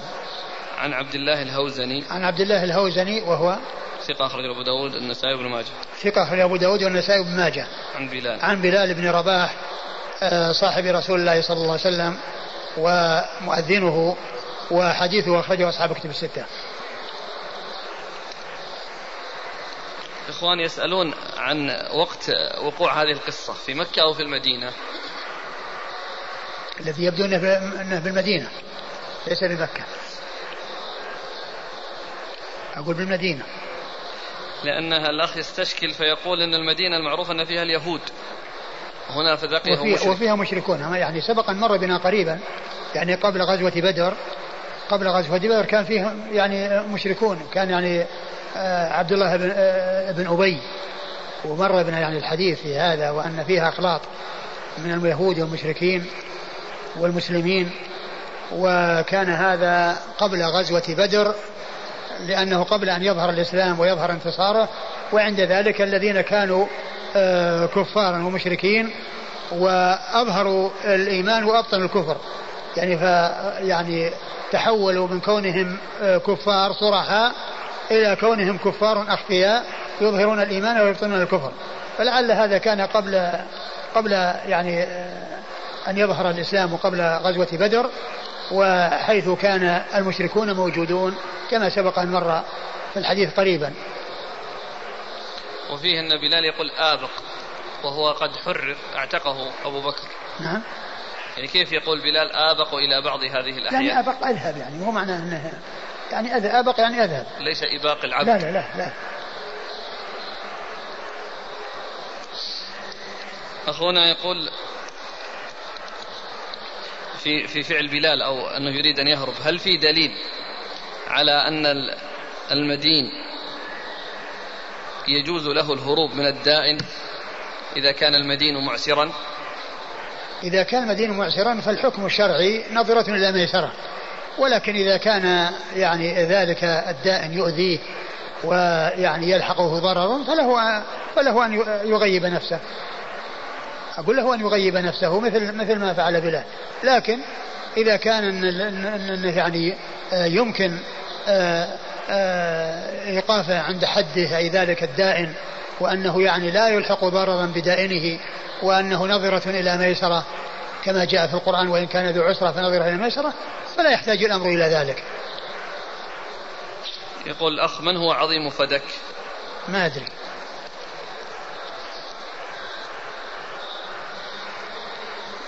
لكنه من اليهود أقول من اليهود. نعم يقول قضى الله كل شيء كان على رسوله فلم يبقى شيء مع أن الدين على بلال.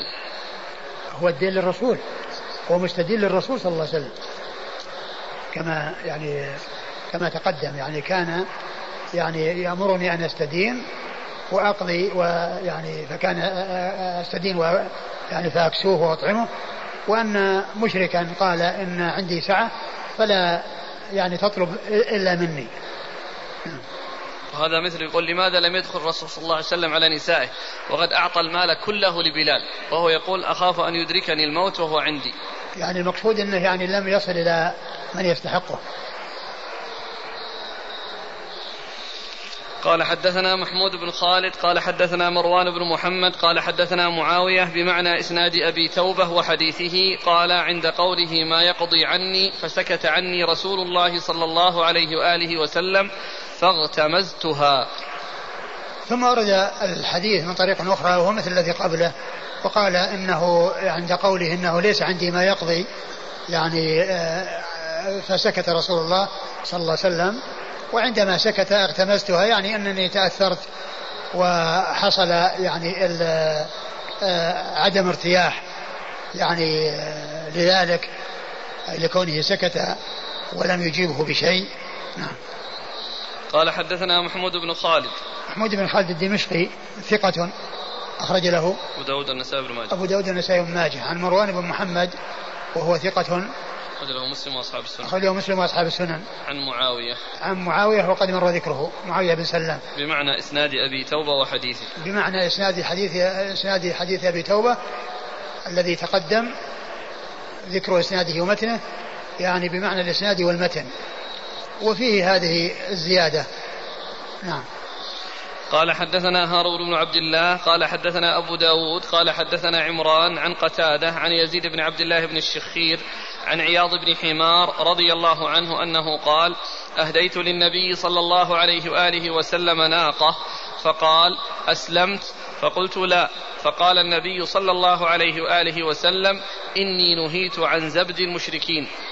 ثم ورد أبو داود حديث عياض بن حمار رضي الله عنه أنه أهدى للنبي صلى الله عليه وسلم ناقة فقال له أسلمت قال لا, قال إني نهيت عن زبد المشركين, ولعل الرسول صلى الله عليه وسلم قال ذلك يريد منه أن يؤثر ذلك فيه وأن يكون سببا في إسلامه, ولهذا قال له أسلمت أسلمت قال لا, فقال نهيت عن زبد المشركين, فلعل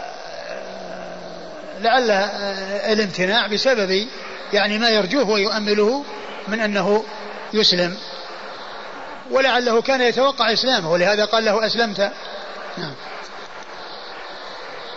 قال حدثنا هارون بن عبد الله, هارون بن عبد الله الحمال البغدادي ثقة أخرجه مسلم وأصحاب السنن, عن أبي داود, عن أبي داود هو سليمان بن داود الطيالسي ثقة أخرجه البخاري تعليقا ومسلم وأصحاب السنن, عن عمران, عن عمران بن دوار القطان وهو صدوق. نعم. ابن ابن بن دوار ولا داور داور نعم. عمران بن داور القطان وهو صدوق أخرج صدوق يهم نعم صدوق يهم أخرج له البخاري تعليقا وأصحاب السنن, البخاري تعليقا ومسلم وأصحاب السنن, البخاري تعليقا وأصحاب السنن, البخاري تعليقا وأصحاب السنن, عن قتادة, عن قتادة من دعامة السدوسي البصري ثقة أخرجه أصحاب كتب الستة, عن يزيد بن عبد الله بن الشخير, عن يزيد بن عبد الله بن الشخير وهو ثقة أخرجه أصحاب كتب الستة, وهو أخو مطرف ابن عبد الله بن الشخير, عن عياض بن حمار, عن عياض بن حمار رضي الله عنه وحديثه أخرجه البخاري في الأدب المفرد ومسلم وأصحاب السنن, البخاري في الأدب المفرد ومسلم وأصحاب السنن. زبد, زبد يعني يعني عطاهم أو هداياهم, طبعا هي الهدية. هل الهدية تقبل حسب المصلحة حتى من المشركين غير أهل الكتاب؟ هو كما قلت هو هذا الظاهر, ولا تخصص بأهل الكتاب, ما تخصص أبدا, بعض العلماء يخصصها بأهل الكتاب قياسا على أنها تحل ذبائحهم وتحل نساءهم, بخلاف المشركين فإنها لا تحل ذبائحهم ولا نساءهم, ولكن يعني يبدو أن هناك فرق بين هذه وهذه. وهل في الحديث دليل على تحمل الكافر وأدائه بعد الإسلام؟ تحمله قال أهديت لنا نعم نعم تحمل آه نعم هذا فيه دليل على تحمل الكافر الحديث وأداؤه بعد الإسلام, لأنه يعني آه هنا آه هذا الحديث الذي يرويه عن النبي صلى الله عليه وسلم إنما تحمله في حال كفره, تحمله في حال كفره وأداه في حال إسلامه, فيعني آه يعني هذا يدل على على اعتبار ذلك, وهذا من جنس آه ما جاء في قصة هرقل, قصة أبو سفيان مع هرقل, فإنه كان يعني حكى ذلك تحمل ذلك في حال كفره وأداه بعد إسلامه, وهذا هو المعتبر سواء في حال الصغر أو في حال الكفر, لأن الصغير يتحمل في حال صغره ويؤدي في حال كبره, والمشرك الكافر يتحمل في حال كبره ويؤدي في حال إسلامه, والمعتبر حال الأداء, والمعتبر هو حال الأداء حيث يكون كبيرا ويكون مسلما, وإن كان في وقت التحمل صغير وفي وقت الأداء كبير, أو كان في حال التحمل كافر وفي حال الأداء مسلم. وهذا مثال من أمثلة التحمل في حال الكفر والأداء في حال الإسلام، ومثله قصة أبي بكر. أما التحمل في حال الصغر والأداء في حال الكبر فمثل صغار الصحابة الذين توفي رسول الله صلى الله عليه وسلم وهم صغار، وكانوا تلقوا في حال صغرهم وأدوا في حال كبرهم. ومن ذلك حديث النعمان بن بشير رضي الله عنه قال سمعت رسول الله صلى الله عليه وسلم يقول الحلال بين والحرام بين، وحديث متفق عليه. والنعمان بن بشير توفي رسول الله توفي, توفي رسول الله عليه الصلاة والسلام وعمره ثمان سنوات توفي رسول الله صلى الله عليه وسلم وعمره ثمان سنوات أي أنه تحمله وهو صغير وأدى وهو كبير. نعم. قال رحمه الله تعالى: باب في إقطاع الأراضين. قال: حدثنا عمرو بن مرزوق قال: أخبرنا شعبة عن سماك عن علقمة بن وائل عن أبيه رضي الله عنه أن النبي صلى الله عليه وآله وسلم أقطعه أرضا بحضرموت. ثم ورد أبو داود باب في إقطاع الأراضين.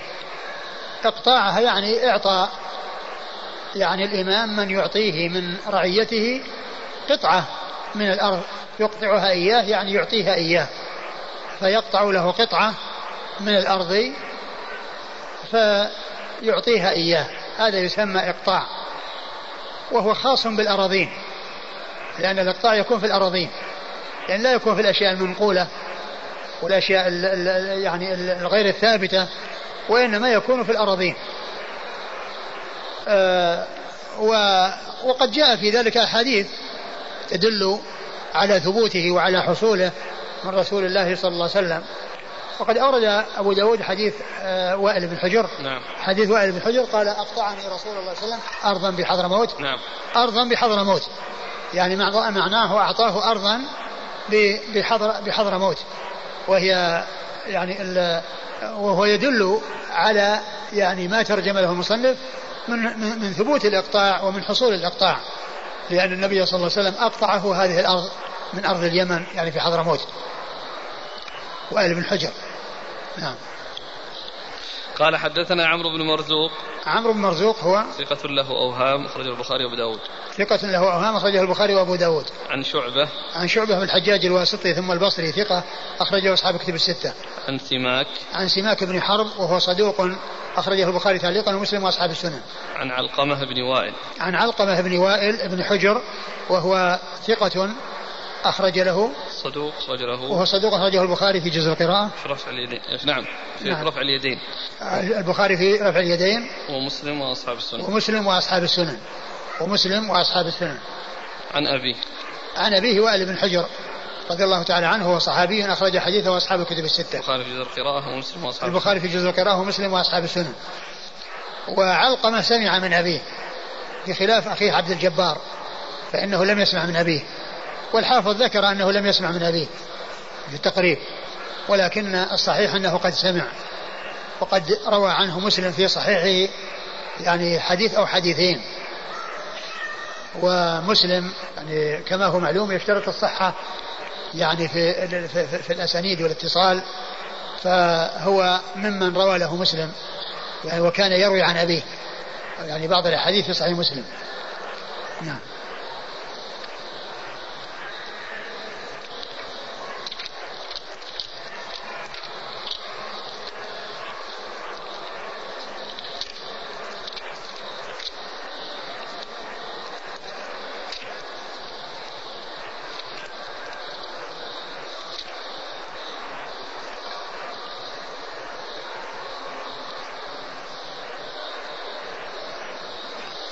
قال: حدثنا حفص بن عمر قال: حدثنا جامع بن مطر عن علقمة بن وائل بإسناده مثله.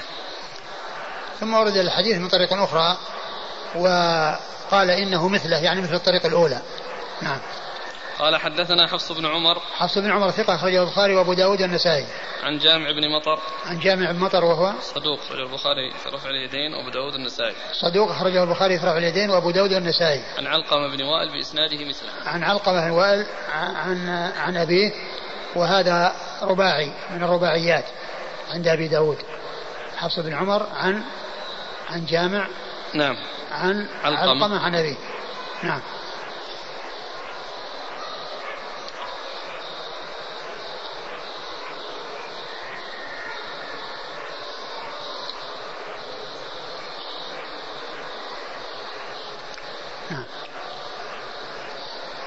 هنا يقول وقد صرح البخاري في تاريخه وغيره أنه سمع من أبيه. نعم. لا وأيضا في مسلم يعني حديث يعني بإسناده عن علقمة عن أبيه. وفي الترمذي صرح عن علقمة بن وائل سمع من أبيه. نعم. قال حدثنا مسدد قال حدثنا عبد الله بن داود عن فطر قال حدثني أبي عن عمرو بن حريث رضي الله عنه أنه قال خط لي رسول الله صلى الله عليه وآله وسلم دارا بالمدينة بقوس وقال أزبدك أزبدك أو أزيدك، لأن في الشرح يقول يعني يأتي عن الزبد يعني. نعم قال معنى أعطاك أعطيك وأمنحك أعطيك وأمنحك.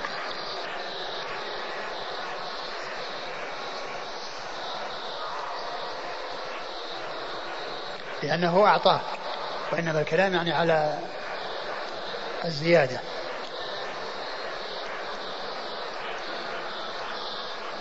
نعم أزيدك أزيدك.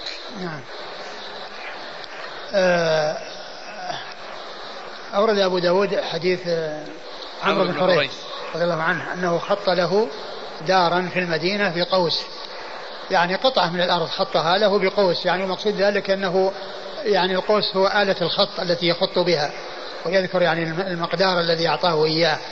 مقصود الدار يعني قطعة من الأرض، يعني ليست دارا مبنية، وإنما يعني قطعة يبني عليها دار، ويعني يعني في المدينة. وكان فعله ذلك أي الخط كان بقوس، يعني هو وسيلة الخط، يعني قوس يعني يخط به في الأرض ويذكر حدود هذه الأرض بالخط. نعم. قال حدثنا مسدد مسدد بن مسرهد ثقة أخرج له البخاري وأبو داود والترمذي والنسائي. عن عبد الله بن داود عبد الله بن داود الخريبي وهو ثقة أخرج له البخاري وأصحاب السنن. عن فطر عن فطر بن خليفة وهو صدوق أخرج له البخاري وأصحاب السنن. عن أبيه عن أبيه وهو لين نعم لين الحديث وهو لين الحديث أخرج له داود. أبو داود عن عمرو بن حريث عن عمرو بن حريث رضي الله عنه وحديثه أخرجه أصحاب الكتب أخرجه أصحاب الكتب. والحديث في إسناده هذا الذي هو لين الحديث وهو غير صحيح.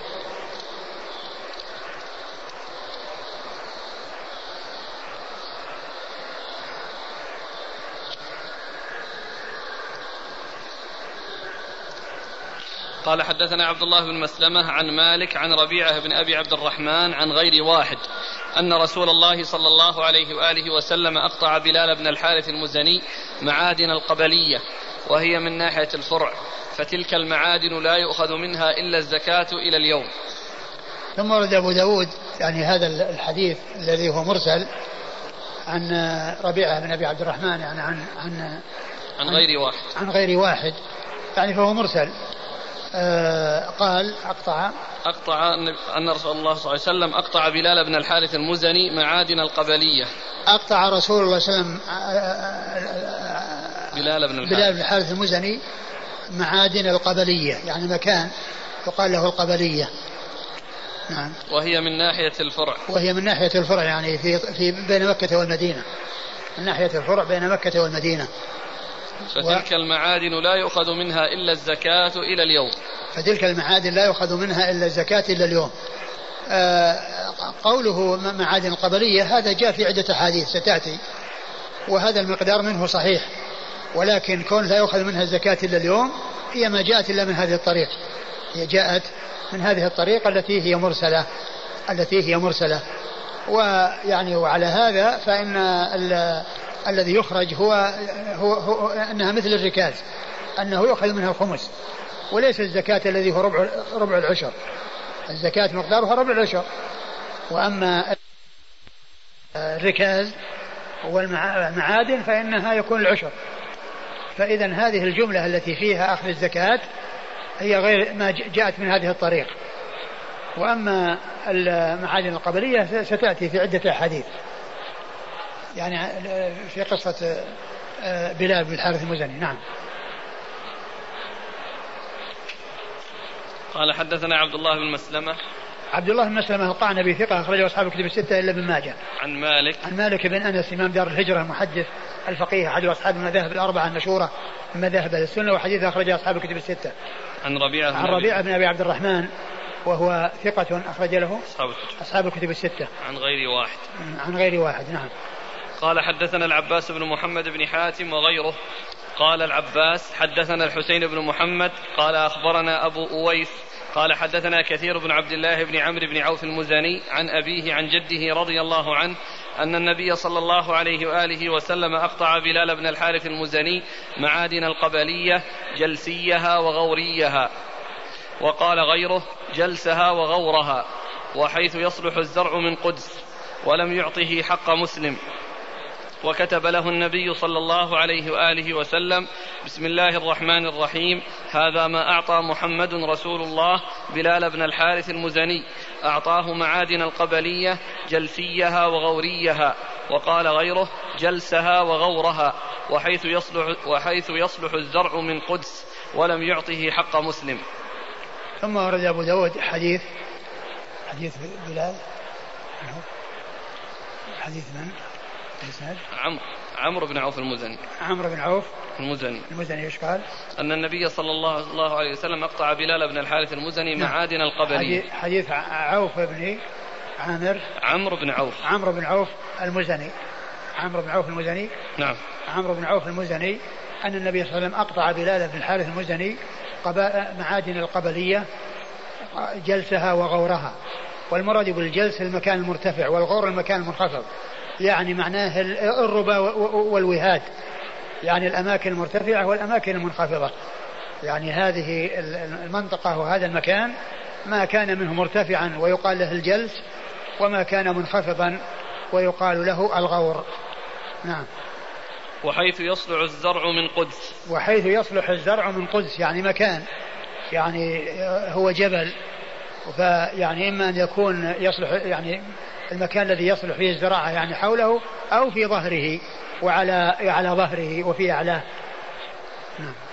ولم يعطه حق مسلم ولم يعطه حق مسلم يعني الذي أعطاه شيء ليس لأحد، يعني ليس ليس مملوكا لمسلم، لأن ما كان مملوكا لمسلم هو ملكه ولا يتصرف فيه أحد، لا يتصرف فيه الإمام ولا غير الإمام، ما دام أنه مملوك يعني لإنسان، ويعني أعطاه شيء غير مملوك. هذا معنى قوله ولم يعطيه حق مسلم، يعني معناه أنه أعطاه من أرض لا ملك فيها لأحد من الناس. نعم. وكتب له النبي صلى الله عليه وآله وسلم: بسم الله الرحمن الرحيم، هذا ما أعطى محمد رسول الله بلال بن الحارث المزني، أعطاه معادن القبلية جلسيها وغوريها، وقال غيره جلسها وغورها، وحيث يصلح الزرع من قدس، ولم يعطيه حق مسلم. نعم. قال حدثنا العباس بن محمد بن حاتم العباس بن محمد بن حاتم هو الدوري، وهو ثقة أخرج له أصحاب السنة.